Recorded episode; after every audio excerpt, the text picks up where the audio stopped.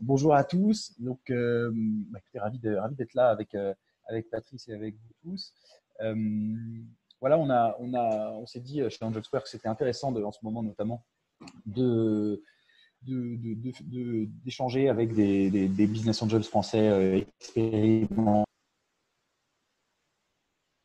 de manière générale et, et, encore plus, et encore plus en ce moment.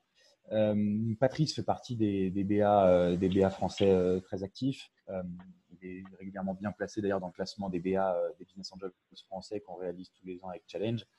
je vais le laisser se, présenter un peu plus en détail juste après. L'idée, en fait, c'est voilà, que que je vais, on va échanger avec Patrice en fait sur sa, sur, lui en tant que en tant que business angel, sur sa vision de, des choses, sur sa stratégie d'investissement pré-crise, pendant la crise et post-crise. Euh, l'idée, c'est que y a pas mal, d'entrepreneurs dans le public, c'est de, vous, donner quelques éclairages sur, sur ce qui se passe en ce moment dans la tête des business angels. Euh, voilà, et puis ensuite, donc, euh, donc on répondra à vos questions. J'imagine qu'il y en aura pas mal. On, va passer, je pense, 30-40 minutes avec Patrice à, échanger. Euh, donc, on pourra prendre pendant ce temps-là vos questions. Euh, on, les mettra, euh, on les mettra en attente et puis on, les, on, les, on y répondra à la fin de, à la fin de l'échange. On peut éventuellement en prendre quelques-unes au fil de l'eau si elles, si elles correspondent bien avec le discours. Mais voilà, en tout cas, on, on, prévoit plutôt d'y répondre après l'échange. Et, et, puis voilà, donc on est ensemble pour une petite heure. donc, donc voilà, je vais, je, vais, je vais donner la parole tout de suite à Patrice je pense que Patrice, ça pourrait être pas mal, même si les gens te, connaissent globalement, je pense. Mais ça pourrait être bien que tu rappelles en, deux minutes euh, qui tu es, euh, qu'est-ce que tu as fait dans la vie pour faire ce que tu fais aujourd'hui dans la vie. Yes, salut, salut mon Charles. Salut tout le monde. Euh, Charles, félicitations pour tout ce que tu fais pour la, French Tech. Tu fais partie de ces jeunes entrepreneurs qui commencent à monter en puissance. Et donc, je ne peux que te féliciter. Bravo, bravo. Merci, ça me touche. Voilà. Ah, super. Alors, donc, mon parcours en, deux minutes euh, chrono. Euh, j'espère que vous m'entendez bien. Ma 4G est très, très moyenne ici. On t'entend euh, nickel. Ok, super. Donc, moi, je me définis en fait comme un, pur produit école de commerce franco-américaine. J'ai étudié en France à l'ESSEC, à Babson College à Boston. Ensuite, j'ai démarré ma carrière professionnelle à New York dans un groupe de sportswear américain, donc euh, rien à voir avec la tech, euh, en tant que, directeur des ventes pour l'Europe euh, et ensuite pour l'Europe et l'Asie. J'y suis resté cinq ans. et, d'ailleurs, c'est un sujet que j'évoque beaucoup avec les, jeunes entrepreneurs. Je leur conseille fortement d'avoir d'abord une expérience dans un grand groupe avant de, démarrer l'expérience entrepreneuriale parce qu'on apprend énormément dans un grand groupe et ça sert beaucoup, et moi je l'ai vécu, ça sert beaucoup dans la suite et dans l'expérience entrepreneuriale. Euh, donc voilà, donc 5 ans. Ensuite, je suis rentré en France fin 99, euh, back to France. Une décision euh, très difficile, mais bon, il fallait le faire. Et donc je rentre et je crée Pro PowerCE, Power CE, voilà, la super, la, la start-up. Euh, et donc pour FCE, pour résumer rapidement euh, et, surtout euh, très très humblement, c'est l'équivalent en fait d'Orax et Amazon pour les comités d'entreprise. donc en fait, c'est une solution logicielle de communication et de gestion intégrée à une plateforme e-commerce pour que les salariés bénéficiaires d'un comité d'entreprise puissent en fait avoir accès à, une super large offre de, de, produits et de services et de pouvoir utiliser les subventions et les chèques cadeaux euh, offerts par, euh, par le CE comme un moyen de paiement électronique. Donc voilà, donc, création en 2000. Ah voilà, en 2000, ouais. Ouais, donc création en 2000, je rentre, euh, fin, je rentre décembre 99, on ouvre le siège social en mars 2000, et ensuite on part dans trois années de, de galère totale de 2000 à 2003, euh, durant lesquelles on a été limite en cessation de paiement permanente durant ces, trois années et, et, on a vécu, puisque c'est aussi le sujet actuel, euh, durant ces trois années, on a quand même vécu deux crises. Donc le crash du Nasdaq euh, avril 2000 et le 11 septembre 2001. voilà, donc on s'en est sorti. Je pense qu'on va en reparler après, mais on s'en est sorti. C'est un peu le point commun entre toutes les crises, c'est qu'on finit par s'en sortir. Donc voilà. Et après ces trois années donc de, travail acharné de chez acharné, on a enfin réussi à mettre en, en, production une version bêta de notre logiciel et on a commencé donc à décoller. Donc la phase décollage qui fait bien plaisir. Et ensuite, pour, pour résumer, on a, on a vécu presque 15 bah, années de, de croissance frénétique et donc beaucoup d'aventures, d'aventures folles et de, plaisir. Donc c'est passé extrêmement vite euh, ces 17 années. Euh, et donc pour ma dernière année en tant que, que, que patron de, de ProFCE en 2017, donc euh, tout juste 17 ans après la création, euh, ProFCE a fait plus de 200 millions d'euros de chiffre d'affaires, 23 millions d'EBITDA et surtout euh, une équipe de près de 500 euh, passionnés, 500 stars ultra motivés avec qui j'ai passé mais des moments exceptionnels de chez exceptionnel et, euh, et je m'amuse très souvent à, à, relire les mails, à regarder nos vidéos des séminaires, à regarder nos photos de groupe tellement c'était sympa et tellement j'arrive pas à croire que 17 ans sont passés comme ça. Donc finalement, euh, j'ai vendu ProFCE au groupe Edenred en 2017 euh, Edenred, c'est le, leader mondial des services euh, prépayés avec notamment les marques très connues que sont Ticket Restaurant et Chèque Cadeau Cadeos. Euh, c'est un groupe qui est présent dans plus de 40 pays dans le monde, qui a une market cap de 10 milliards d'euros. Donc, une des pépites françaises dont on peut être fier. Et donc, je suis évidemment très fier d'avoir cédé pour FCO Edenred, car c'est en plus vraiment une entreprise qui partage, et c'est pour ça que je je les ai aussi choisis, qui partagent les mêmes valeurs humaines que nous, euh, avec euh, notamment la, la, passion du client, le respect, l'imagination, euh, et surtout, surtout, surtout l'esprit entrepreneurial, et, et, ce qui est assez rare dans un grand groupe. Voilà, en deux minutes chrono. Charles. Nickel. Et alors aujourd'hui, es encore, tu peux nous faire un petit point sur est-ce que tu es encore actif chez ProWeb ou chez Edenred et puis, Alors justement, justement, ouais, vas-y, pardon et puis surtout faire la transition avec, euh, avec ton activité de, de BA aujourd'hui. Comment t'en comment comment en es venu là? Donc en fait, deux questions en une. Est-ce que tu es encore actif aujourd'hui chez ProWeb ou chez Edenred? Et ensuite, comment t'en es venu à, euh, à être euh, business angel? Bah, ok, alors je, bah, je, je, termine en fait là, justement, c'est pour ça que ça tombe bien. Je termine là en ce moment même ma, ma, sortie d'accompagnement du groupe, donc d'Edenred. Mhm. Donc je vais passer à, à temps plein libre euh, ça va me permettre de faire pas mal d'autres choses. Euh, ensuite, pourquoi je suis devenu BA euh, Bonne question. En fait, en fait je, suis devenu, je suis devenu BA sans, sans, vraiment me poser la question, comme si c'était plutôt euh, une évidence.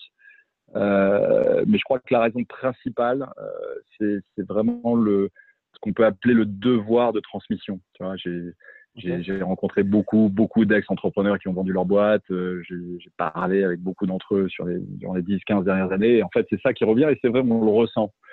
Et donc, moi, je fais partie un peu. Euh, ProWeb avait été financé par des, par des BA ou par des VC au début?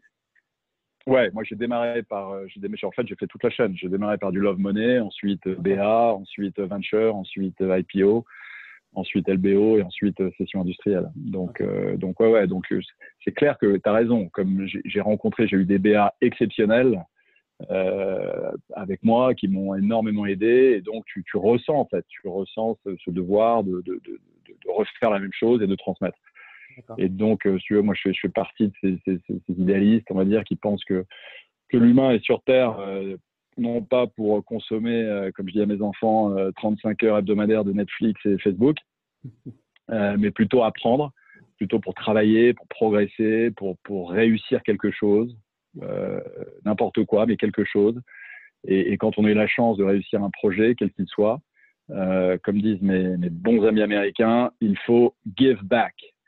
Et donc, il faut transmettre, il faut transmettre pour aider, inspirer d'autres humains à réussir également leur projet, leur, euh, leur destinée. Donc, euh, donc ça, c'est, on va dire, c'est la première raison. La deuxième raison, les plus égoïste, euh, c'est, en fait pour rester aussi jeune. Euh, on vieillit tous. Et quand on a, quand on a été entrepreneur, qu'on a passé 17 ans à développer sa boîte, euh, on prend tellement en fait de plaisir, et, et je me rends compte tous les jours, euh, sauf en ce moment évidemment depuis le 16 mars, euh, au contact de la nouvelle génération. Euh, en fait, à travers, à travers eux, tu, tu revis un peu ton histoire. Euh, et ce que je leur dis à chaque fois, c'est un peu comme euh, si nous on avait vu le film, mais en entier. Et donc on peut, on peut aiguiller euh, le jeune ou la jeune entrepreneur dans la bonne direction, lui éviter de, de faire des erreurs et, et, accélérer son chemin vers le succès. En tout cas, aller plus vite que nous, on l'a été grâce à nos conseils. Donc ça, ça clairement pour moi, c'est hyper, euh, hyper gratifiant. Et, et, comme il faut donner toujours trois raisons, hein, on m'a expliqué ça à l'école. Euh, la troisième raison, c'est qu'on devient business angel pour gagner de l'argent. Ah, vous avez posé la question. Voilà, voilà, bah bravo. euh, mais ça, ça, honnêtement, faut être assez fou pour y croire, euh, car bon, c'est évidemment très très dur euh, et clairement pas gagné d'avance. Euh, donc les clés, donc déjà, c'est bon, très peu de très peu de business angels euh, gagnent de l'argent parce qu'il faut vraiment, il faut en fait une vraie méthodologie. Il faut, faut déjà avoir accès à un vrai deal flow et un bon deal flow. Ensuite, il faut être capable de sélectionner les bons projets. Euh, il faut euh, et surtout, surtout la création de valeur, ça prend beaucoup de temps. Et donc les exits, euh, elles se font pas en deux, trois, quatre ans. Donc il faut avoir beaucoup de patience euh, et euh, il faut, bah, il faut, il faut aimer, faut, il faut avoir l'amour du risque.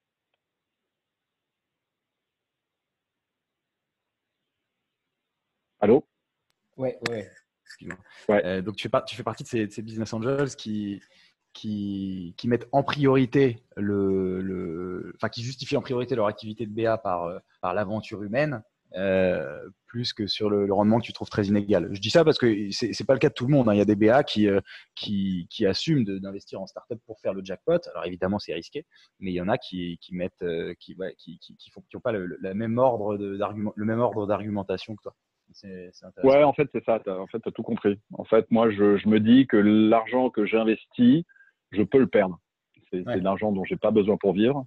Euh, et donc, je le fais euh, comme, bah, comme tu viens de le dire, je le fais en ordre de priorité pour moi. Et la priorité euh, numéro un, c'est la transmission. Et la, numéro, la priorité numéro deux, c'est de prendre du plaisir. Et si je gagne de l'argent avec, tant mieux. D'accord. D'accord. Et alors, toi, comment tu, comment tu définirais le, business angel idéal? Alors, essayons de, partir de la conception un peu traditionnelle du BA qui est, qui, est quand même un peu euh, drivé par l'argent, enfin par le retour sur investissement, tu vois. Alors peut-être que toi, tu l'es moins que la moyenne, je ne sais pas, mais en tout cas, euh, si on part de la, conception traditionnelle du BA qui doit quand même à un moment retrouver sa mise ou une partie de sa mise, comment tu définirais le, BA idéal? Un, un, BA, en fait, euh, à la base, hein, c'est ce qu'on appelait à, mon époque smart money. Donc c'est un investisseur qui apporte certes de l'argent, mais qui va surtout aider les jeunes entrepreneurs via euh, ses conseils, euh, son expérience d'ex-entrepreneur. Et comme je disais tout à l'heure, cette image de nous, on a un peu vécu le film, surtout les entrepreneurs comme moi qui ont vécu 17 euh, ans. Donc on a vu beaucoup d'épisodes. Et donc on est en capacité normalement de faire économiser pas mal de temps et pas mal d'erreurs à un entrepreneur. Donc c'est vraiment en, ça qu'il que, que y a l'avantage de passer par un BA, cette, ce smart money, bien que les VC ont quand même énormément évolué euh, depuis 20 ans. Euh, ils ont eux-mêmes embauché euh, beaucoup de entrepreneurs in residence euh, pour justement aussi apporter euh, apporter ce smart euh, ce smart money aux entrepreneurs. Mais il y a quand même une différence fondamentale entre le, le, le billet, le business angel et le VC, c'est le rapport au temps. Et donc, c'est l'horizon de temps, en fait. Ouais. Euh, comme on sait, hein, dans, dans, dans, dans, un pack d'actionnaires, un VC va toujours inclure une, cause, une clause de liquidité euh, au bout de la cinquième année ou plus tard. Euh, alors qu'un business angel, lui, il peut rester, il peut rester aussi longtemps qu'il le souhaite au capital de ses startups. Et donc, ce rapport au temps, il peut complètement changer en fait la relation entre un entrepreneur et son actionnaire. Et moi, je l'ai vécu très, très directement mes business angels, euh, ils sont rentrés à mon capital, c'était les seuls à vouloir rentrer à mon capital en 2000, euh, et ils sont sortis euh, en 2012. Ils ouais. sont restés 12 ans. Et entre-temps, j'ai fait tourner entre deux et trois euh, VC. Et, et, donc, le fait de travailler ensemble sur la durée, ça, ça nous a vachement aidé, ça m'a beaucoup aidé. Ils m'ont ils m'ont apporté beaucoup de, de, de, conseils hyper importants sur les différentes étapes de croissance de ma société. Donc, la durée, c'est vraiment un élément clé pour moi. Ok. Tu dis que, que le, les VC ont beaucoup évolué depuis, euh, depuis le début des années 2000. Aujourd'hui, comment tu compares les, les, BA et les VC Parce qu'il y a de plus en plus de VC qui interviennent en, en seed, qui était avant la chasse gardée des, des BA. Euh, et maintenant, les VC sont obligés de descendre de plus en plus tôt dans les vies des boîtes pour pouvoir se positionner sur les meilleures boîtes. Euh, comment tu, toi, comment tu compares les deux? Qu'est-ce que tu recommandes à un entrepreneur entre, entre choisir plutôt un BA ou un VC en amorçage Qu'est-ce que tu dirais sur ce sujet? En fait, c'est ça. L'évolution, l'évolution a fait qu'en fait, il y a quasiment plus de différence maintenant. à l'époque, j'ai l'impression d'avoir 100 ans quand je dis ça, mais à l'époque, c'est clair qu'un un VC en 2000, c'était un pur financier. Donc, il apportait du cash, certes, mais quasiment aucune expertise, aucune expérience euh, business ou création de valeur ou dans la création de valeur. Donc le, BA, le BA là était, euh, était extrêmement euh, nécessaire. mais c'est vrai qu'aujourd'hui, les VC, ils ont 20 ans de, recul, donc 20 ans d'expérience d'une part. Donc même ceux qui étaient des purs financiers à la base ont quand même vachement appris au sein de, au contact de leurs différentes startups. Surtout, ils se sont, ils se sont entre guillemets équipés en embauchant ce que, ce que je disais tout à l'heure, des, des entrepreneurs en résidence, euh, pour justement apporter euh, non seulement le cash, mais aussi euh, l'expérience euh, entrepreneuriale. Donc je dirais que la, la, frontière entre les deux, elle a, euh, elle a nettement diminué par rapport à 2000. D'accord. Très clair. Et alors si on passe à, à, toi, toi personnellement en tant que, en tant que business angel, quel genre de quel genre de BA es-tu? Alors déjà, tu peux peut-être me donner quelques chiffres sur, euh, sur ton activité de BA, euh, depuis quand tu as commencé, combien de deals tu as fait depuis le début de ton, activité de BA, et puis euh, éventuellement si tu veux donner des chiffres sur ton ticket moyen d'investissement ou la maturité en général à laquelle tu rentres dans les startups, et puis, et puis quelle implication tu as dans les startups de ton portefeuille aussi. Yes. Alors moi, je, suis très transparent, hein, ça c'est euh, le côté euh, américain de ma culture, euh, donc je, donne les chiffres sans aucun problème. donc moi j'ai fait à peu près sur les, j'ai démarré il y a trois ans, je dois être à peu près à 10 millions d'euros d'investissement à date. sur les sur les 12 derniers mois, je fais à peu près un deal par mois. Donc sur les 12 derniers mois, j'ai fait j'ai fait à peu près 13 deals, en montant d'à peu près 2 millions et demi d'euros donc ce qui fait un, ticket moyen d'à peu près 200 000 euros. D'accord. Euh, mon implication, donc au total, j'ai 28 participations en direct. Je suis aussi LP euh, dans une quinzaine de fonds de venture capital et private equity. Donc ça, c'était aussi ma stratégie d'investir dans les fonds pour euh, potentiellement euh, bah, déjà apprendre euh, le marché, mais aussi pouvoir ensuite co-investir avec les différents fonds, ce que je fais maintenant quasiment de manière exclusive depuis les 18 derniers mois. On va dire que mes 18 dernières prises de participation, ça a été en co-investissement avec un des fonds dans lesquels je suis LP. Donc évidemment, comme j'en ai beaucoup, je peux pas m'impliquer dans toutes. je viens seulement de, terminer mon accompagnement de sortie d'Edenred. Euh, donc concrètement, à ce stade, en termes d'accompagnement, euh, je j'ai pu accepter seulement cinq positions de, board member. Euh, donc pour leur faire un peu de pub, je vais les citer. Donc je suis au board de New Deal, Workello, Wenabi, Pinpo et euh, Group Corner, donc principalement tous les acteurs du, du SaaS dans différents métiers. Euh, voilà. Et pour les autres, mon implication, pour le moment, bah, ça se résume plutôt à lire leur rapport mensuel et les aider au le mieux possible à chaque fois qu'il me, qu'il me sollicite. Mais, mais, mais, mais, mais, mais, mais, ça va changer. Ça va changer, cela, parce que j'ai beaucoup plus de temps, comme on a évoqué. Et euh, surtout, j'ai décidé il y a quelques mois, et ça va se concrétiser, euh, de lancer à partir de septembre mon accélérateur, donc la Tomcat Factory. Super. Dans l'ex-siège. Du, ouais. du, nom de Tomcat Capital. Qui voilà. Et, voilà. Exactement. Donc, dans l'ex-siège euh, social de ProFCE à Levallois, qui a un, un, superbe karma. Donc, c'est la big news de cette année pour moi. Le bâtiment, il fait 1300 mètres carrés. On va y accueillir quelques startups de mon portefeuille. Et euh, le projet, c'est d'y accueillir aussi une vingtaine de startups, plus en mode vraiment euh, seed, en session semestrielle. Donc, l'idée, c'est d'y accueillir 40 startups par an et de leur apporter un, un programme de formation et de coaching euh, très, très punchy euh, voilà, donc un projet assez ambitieux. Génial. Ouais, en, plein, en ce moment, ça fait plaisir d'entendre ça, en tout cas. Euh, bah, je t'avoue que j'ai hésité un moment. Hein. Je t'avoue que j'ai hésité à abandonner le projet. ouais, bah, écoute, euh, écoute, je pense qu'il va y avoir pas mal d'entrepreneurs qui vont être reconnaissants de ne pas l'avoir abandonné. Euh, J'espère. Non, c'est top. Écoute, euh, tu vois, il y a quelqu'un qui demande, il y a Geoffrey qui demande quel type de startup pour cet accélérateur. Alors, je ne sais pas si tu veux qu'on passe plus de temps à, à, parler de la Tomcat Factory dès maintenant, euh, mais en tout cas, euh, en tout cas, il y a déjà des questions d'entrepreneurs. Bah, je peux, je peux répondre. Ouais, on peut répondre à celle-là. Quel type de startup pour, pour, la Tomcat Factory alors? Ouais. Alors moi, ce que j'aime, c'est euh, tout ce qui touche le SaaS, hein, puisque c'est mon, mon expérience. Donc du logiciel B2B ou encore mieux B2B2C ou B2B2E.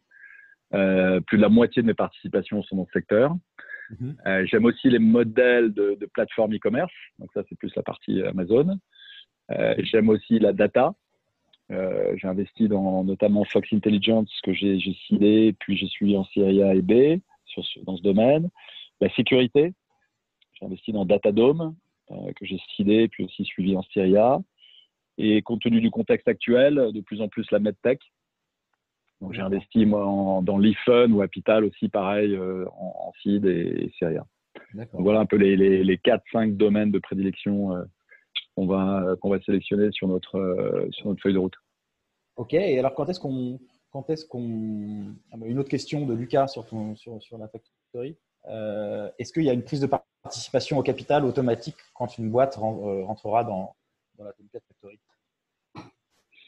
non, pas forcément. En fait, le modèle, euh, de modèle d'un incubateur, c'est que euh, on apporte euh, l'incubateur ou l'accélérateur apporte deux services. Le premier, c'est déjà du logement. Donc, on va offrir six mois de loyer dans notre dans notre bâtiment de Levallois.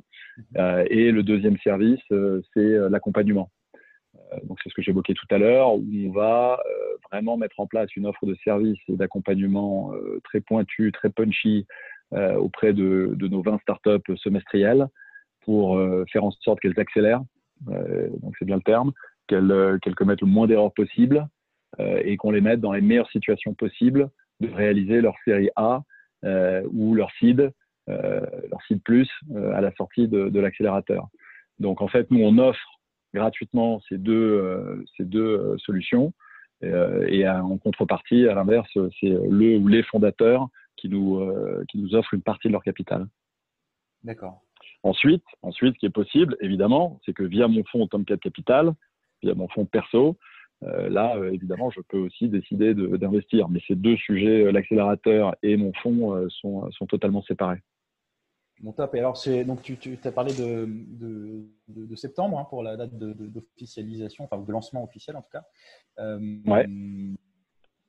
Ok, bah écoute, en tout cas, je serai ravi de relayer les, toutes les actus de, la Top 4 Factory quand elle sera, quand elle sera lancée. En tout cas, Merci, mon Charles.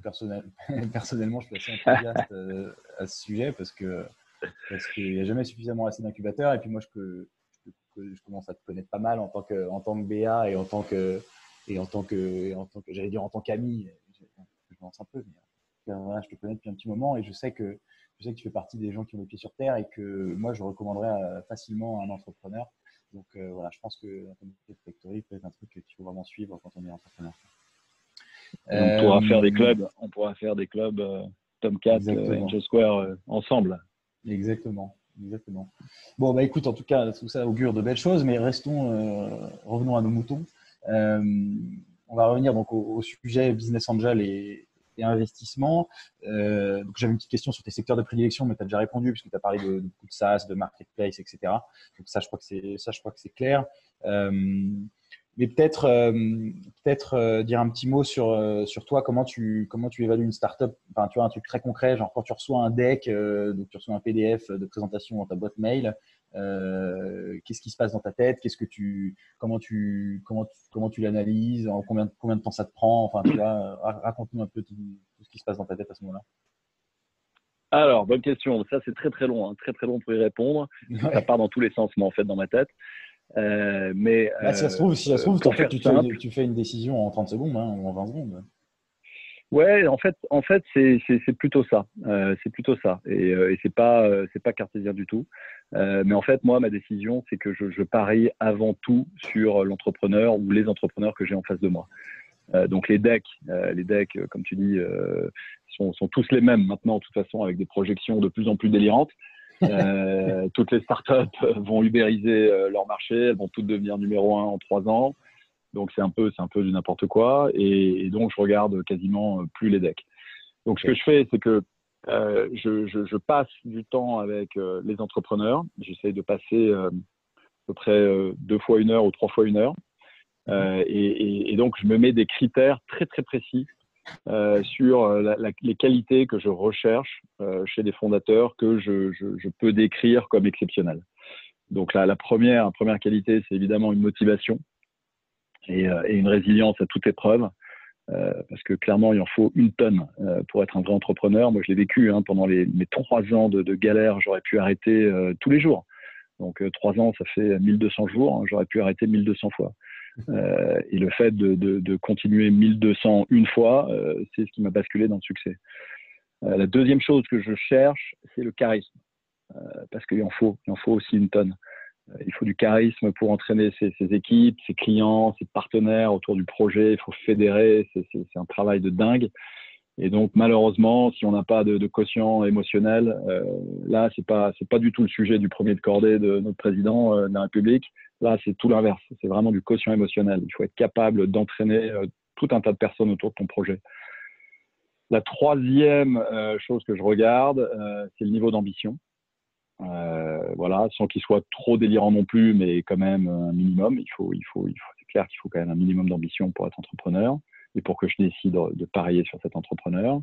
Mais, mais il faut aussi, bah, c'est marrant, tu as utilisé le terme, euh, il faut aussi que euh, l'entrepreneur soit humble et garde les pieds sur terre. Et, et sur ce dernier point, j'insiste vachement, parce que j'ai vu tellement d'entrepreneurs un peu perchés euh, qui pensent qu'en mettant www euh, devant leur prénom et, une, webcam sur leur écran, euh, qu'ils vont devenir euh, le prochain Amazon, quoi. donc, donc, ça, donc ça, si tu veux, ceux-là, ils ont peut-être les, ils ont peut-être les deux premières qualités, mais le fait de ne pas avoir les pieds sur terre, pour moi, c'est quand même, c'est quand même assez éliminatoire. Parce que la vérité, c'est que, c'est que créer une startup, c'est toujours bien plus compliqué qu'on l'imaginait. Et le succès prend toujours beaucoup plus de temps à créer, sauf si tu t'appelles Zuckerberg et Bill Gates. Euh, mais ça, comme on sait, il n'y en a pas beaucoup. Euh, donc, donc, en clair, euh, ma recommandation pour, pour décider d'investir ou pas, c'est de rencontrer, de passer beaucoup de temps avec les fondateurs, de jamais investir via un intermédiaire d'ailleurs sans rencontrer les fondateurs.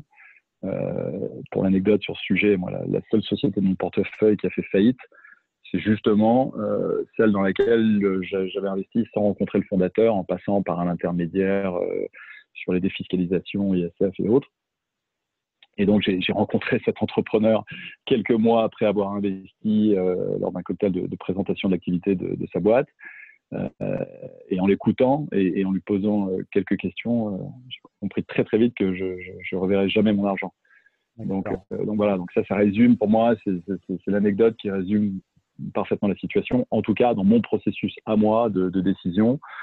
Euh, comme me disait un, business angel que, j'avais rencontré en 2000, euh, moi je préfère investir sur le jockey que, que, le cheval. Si le cheval est aussi excellent, évidemment, ok, c'est génial. Mais, euh, mais si le jockey n'est pas excellent et que le cheval, lui, est excellent, j'investis pas.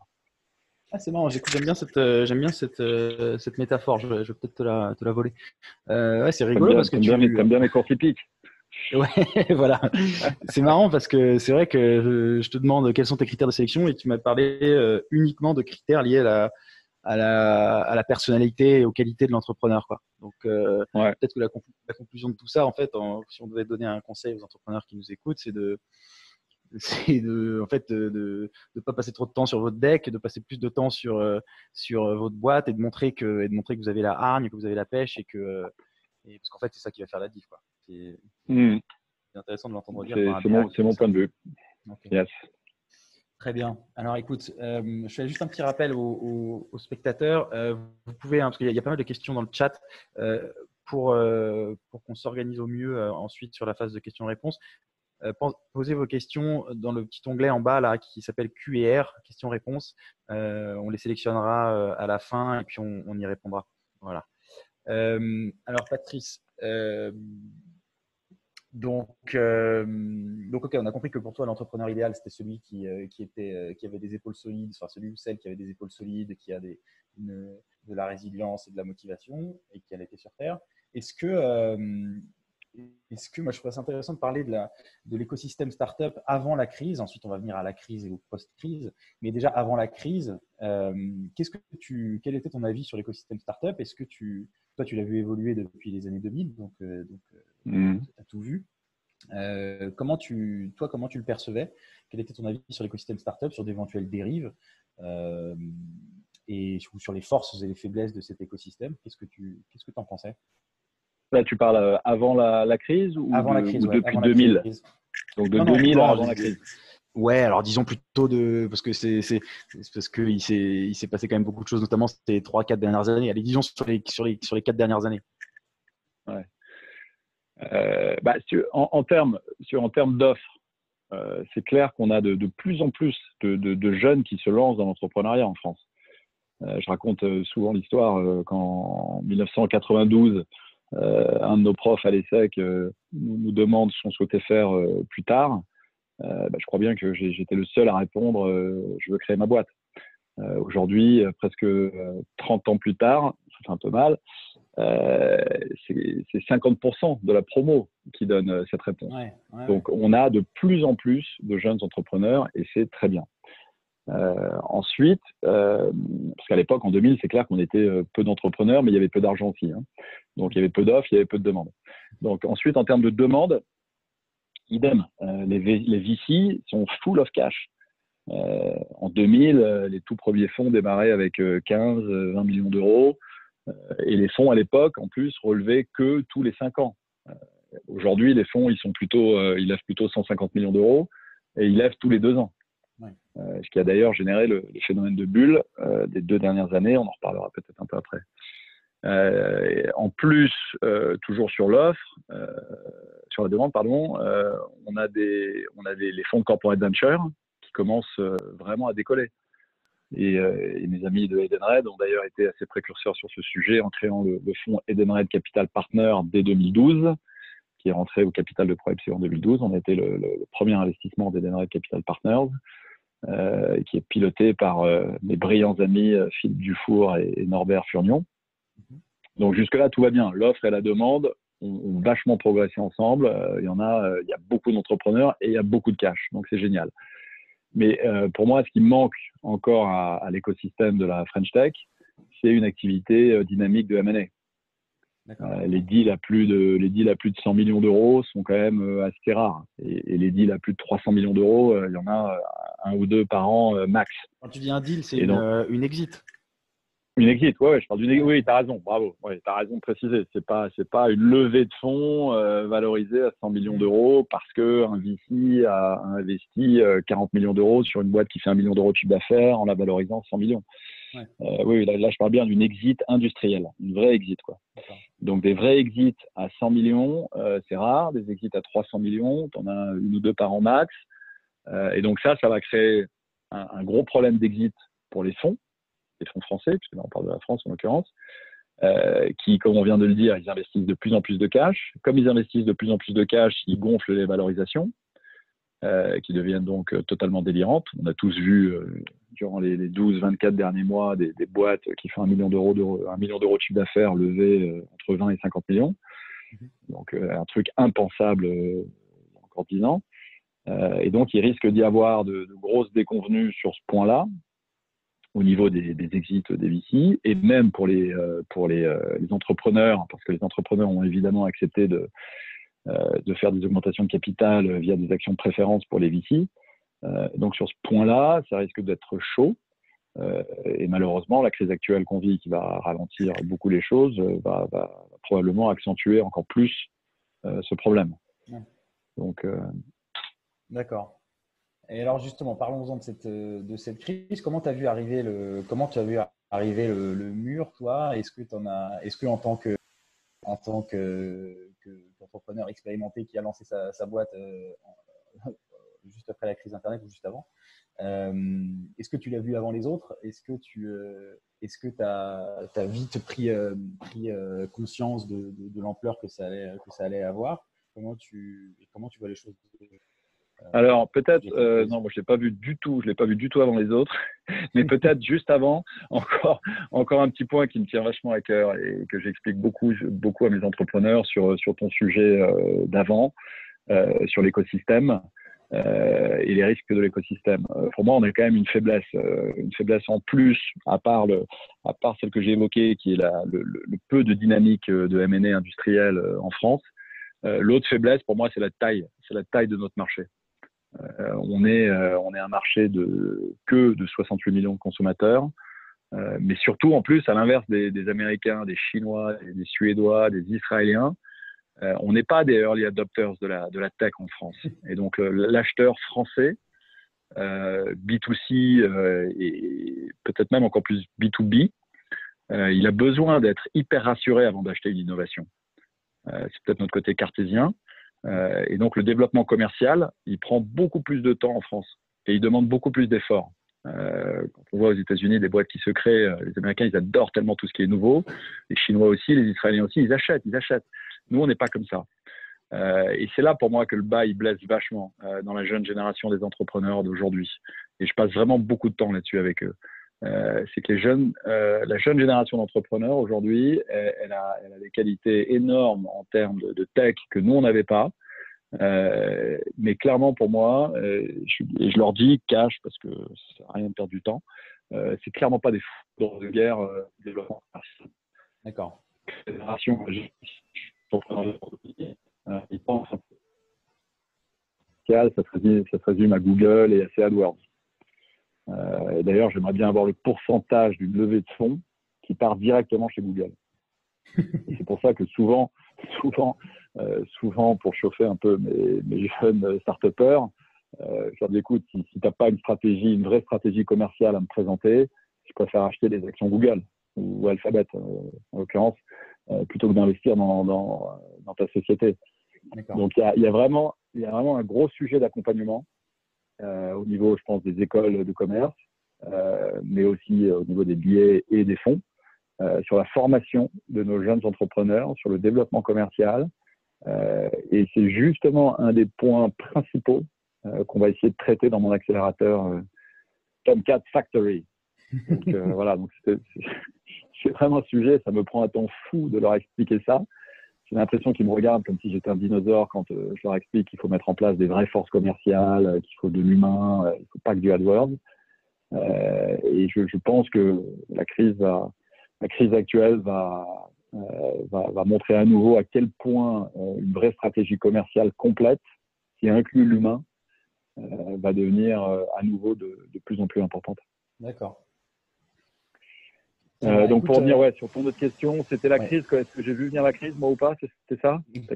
Voilà. Est-ce que tu l'as vu venir euh, avant les autres ou pas? Et puis, et puis qu'est-ce qu'elle qu'est-ce qu'elle t'inspire? Qu'est-ce que tu penses que quel effet penses-tu qu'elle aura sur sur ces sur ces jeunes entrepreneurs qui, qui sont déjà un peu fragiles d'une certaine manière et qui là se, se, retrouvent dans une situation complètement inédite quoi? Ouais. Alors, euh, bon, déjà, comme j'ai dit, nous, on a vécu, euh, les, vieux comme nous, on a vécu euh, trois crises, hein, 2000, 2001, 2008. Hein. Moi, ce que je dis toujours à mes jeunes entrepreneurs, c'est que euh, le point commun de chaque crise, c'est que l'économie s'en sort, plus ou moins vite et plus ou moins fort, mais elle s'en sort toujours. Donc, il faut, il faut garder espoir, il faut se, il faut se préparer. Concernant cette crise-là en particulier, c'est clair qu'elle est surprenante. Moi, honnêtement, j'ai commencé par sous-estimer le problème. Euh, comme tout entrepreneur, j'ai regardé, euh, j'ai regardé les chiffres. Euh, les chiffres en Chine n'étaient pas trop inquiétants. 10 000 victimes, une population d'un milliard d'eux, une épidémie jugulée en huit semaines. tu regardes le H1N1 de 2008, qui a quand même fait 280 000 victimes. il n'avait pas touché l'Europe, quasiment pas. Ouais. Ça, ça, a d'ailleurs fait de, la pauvre Rosine Bachelot euh, qui était moquée euh, pour avoir, elle, commandé euh, les 200 millions de masques. donc en ce qui me concerne, moi j'avais jusque, j'avais pas trop d'inquiétude. En fait, moi mon inquiétude elle est venue, mais vraiment d'un coup. J'en ai un peu parlé sur LinkedIn.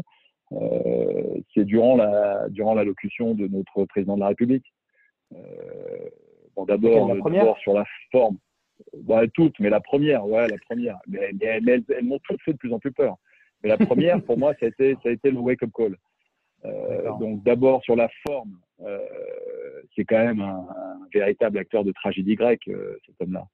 Il, sait, il, il, a le don de transmettre la peur et le drame.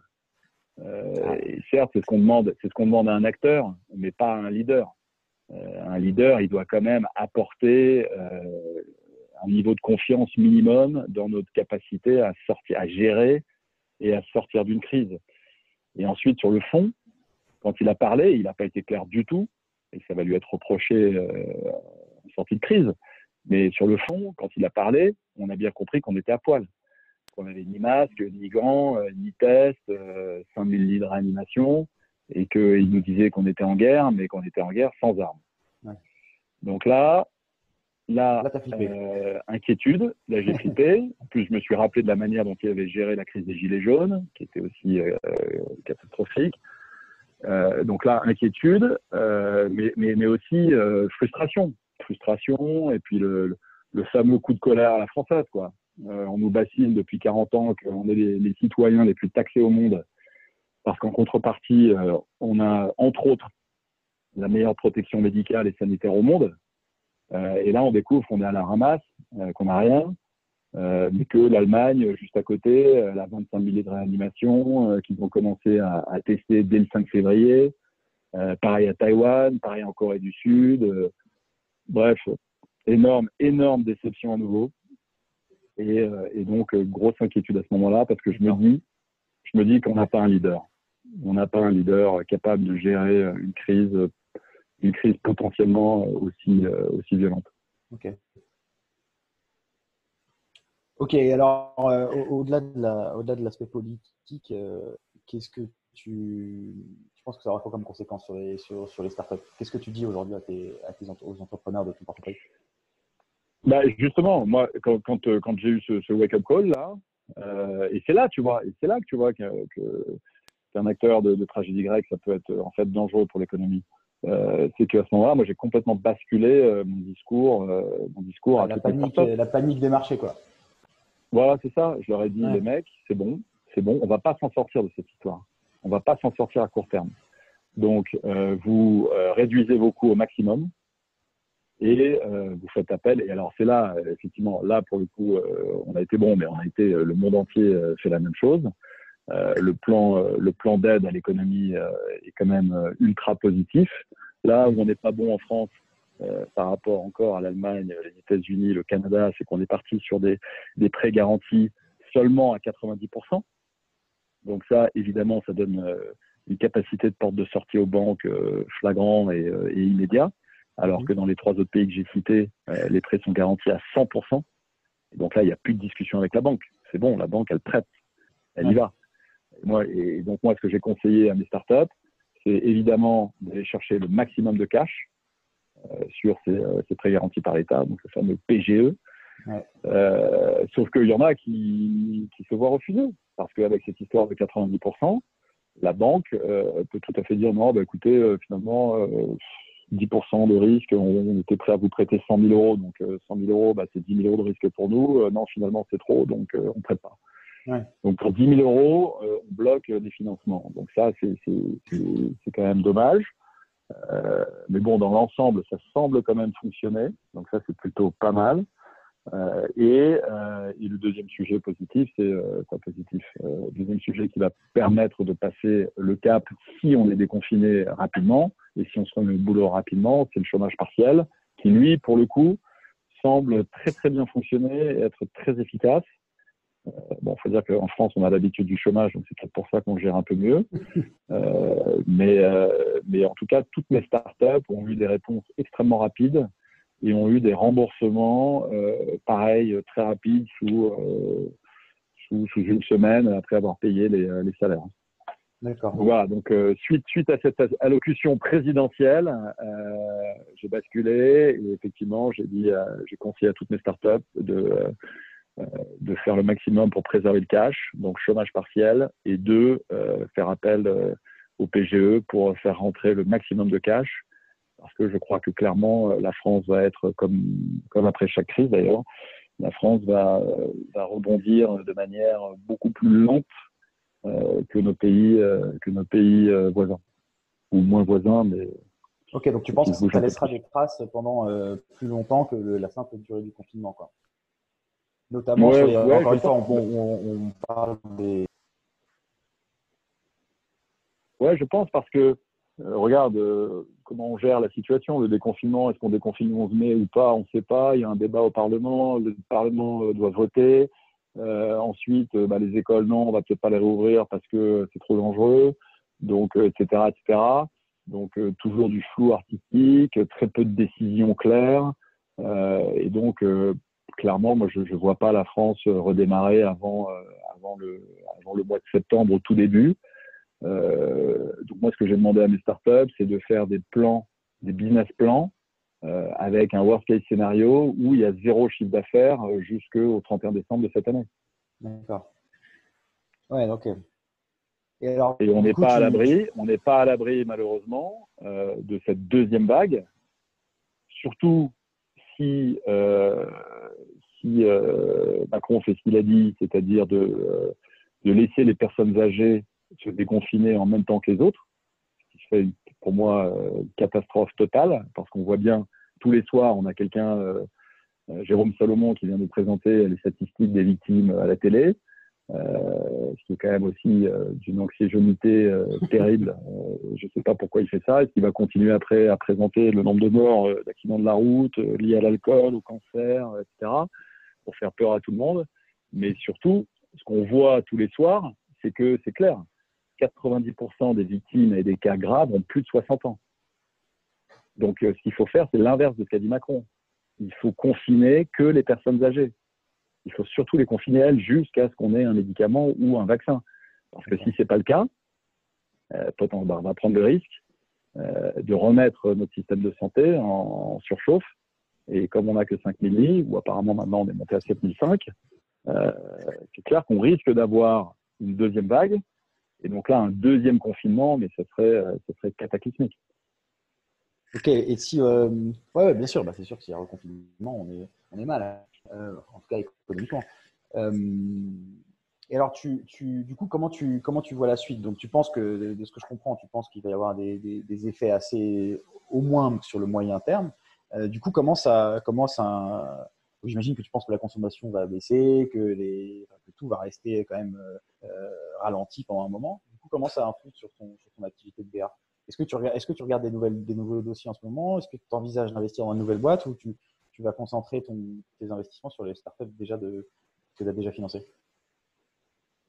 Alors honnêtement, euh, malheureusement, compte tenu de la situation et de, et de, euh, et de mon... Pourtant, je suis hyper optimiste, hein, mais euh, mon, mon, pessimisme, malheureusement, compte tenu de la situation que je viens d'évoquer, mm-hmm. je me concentre principalement évidemment sur mes participations actuelles. Euh, donc j'en ai quasiment 30. Euh, donc il faut que je les suive. Euh, on a fait ensemble d'ailleurs une augmentation de capital il y a quelques semaines de, de New Deal. Il y en a d'autres à venir. Donc il faut, il faut protéger au maximum. qui sera officialisé cette semaine, je crois, le, dernier deal. Ouais, donc très bien. Donc il faut, il faut, il faut vraiment, il faut vraiment protéger l'existant. Euh, et donc c'est terrible parce que je continue à recevoir, j'en sois un peu moins. Euh, avant le Covid, je devais recevoir une dizaine de dossiers par jour. Euh, là, je dois être passé à 5. mais mais c'est clair que pour le moment, je mets en stand-by pour préserver l'existant, mhm. mais aussi parce que j'ai pris la décision de maintenir mon projet d'accélérateur, dans lequel j'ai quand même investi, j'ai quand même investi pas mal d'argent. J'ai fait rentrer quelques quelques associés mineurs associés euh, et partenaires dans ce projet euh, également. Euh, et donc ça, ça va nous, nous, consommer pas mal de cash aussi. donc, donc tant que j'ai pas une visibilité, tant que j'ai pas une visibilité claire sur la sortie du confinement et donc la remise au travail des Français, c'est clair que je, vais me mettre en situation un tout petit peu plus ralentie. D'accord. Donc là, dans les mois qui viennent, la meilleure, manière de te, convaincre, ce sera d'abord d'intégrer la Tomcat Factory et ensuite, euh, et ensuite euh, quand les choses se seront, se seront calmées, peut-être que, que tu pourras jeter un œil sur des nouveaux dossiers si j'ai bien compris. Ouais, voilà, c'est exactement ce que je me suis dit. Je me suis dit avec Tomcat Factory, on peut continuer à faire entrer euh, des, beaux projets et, et, donc potentiellement attendre comme ça tranquillement que l'économie redécolle. D'accord.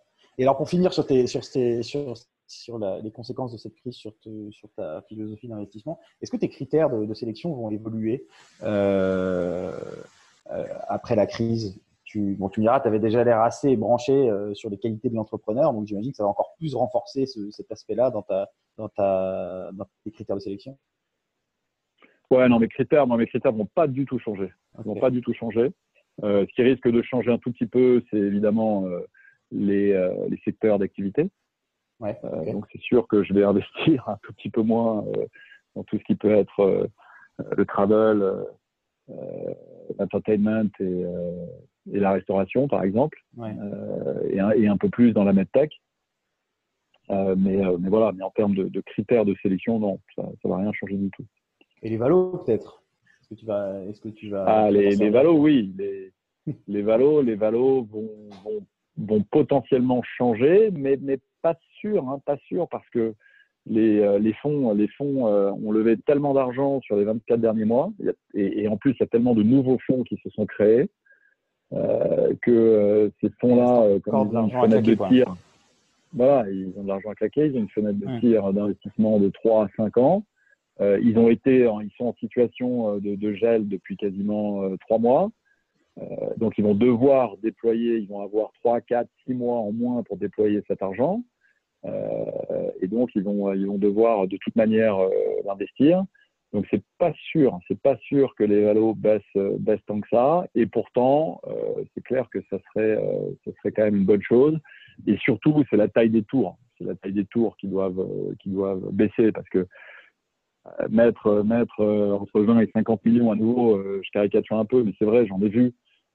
mettre 20 à 50 millions dans des boîtes qui font 1 million d'euros de chiffre d'affaires, c'est ridicule. Ça n'a aucun sens. Ok, ok. Bah, on, est reparti, on est reparti dans le boom.com des années 2000.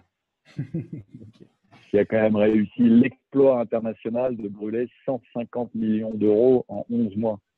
C'est pas mal. Je crois que c'est le record. Ouais. Ok, bon bah écoute Patrice, merci pour merci pour toutes ces pour toutes tes lumières sur, sur la situation actuelle. Euh, je te propose qu'on prenne quelques questions de, de, des spectateurs. Il y en a il y en a une vingtaine.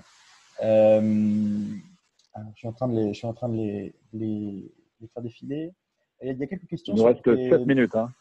Ouais, il nous reste 7 minutes, ouais, donc on va essayer de, on va essayer d'être efficace. Il y a, il y a deux questions, par exemple, sur les, sur les, tu vois, les, les indicateurs de traction minimum à atteindre pour te, pour te séduire en tant que BA. Euh, notamment, par exemple, quel est le MRR euh, minimum pour, pour, pour être un dossier intéressant Ah, bonne question, bonne question. J'aime beaucoup ça. Alors, moi, je dirais, je dirais que le, le le MRR, euh, à partir de 20 KE, euh, ça devient, ça devient quand même, ça devient quand même très intéressant. Euh, justement, j'expliquais, j'expliquais nos trois années, nos trois années de galère. En 2004, on a fait 250 KE d'ARR. Et, et, ensuite, à partir de là, on a vraiment décollé. Donc pour moi, c'est vraiment un chiffre clé, ça. Donc 20 KE de ah, MRR.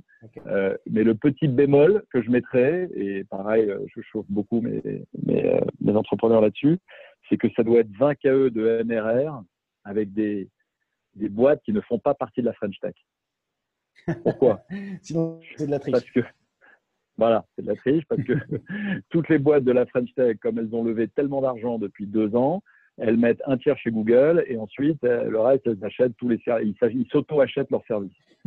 Donc pour moi c'est pas du vrai, c'est pas du vrai client ça.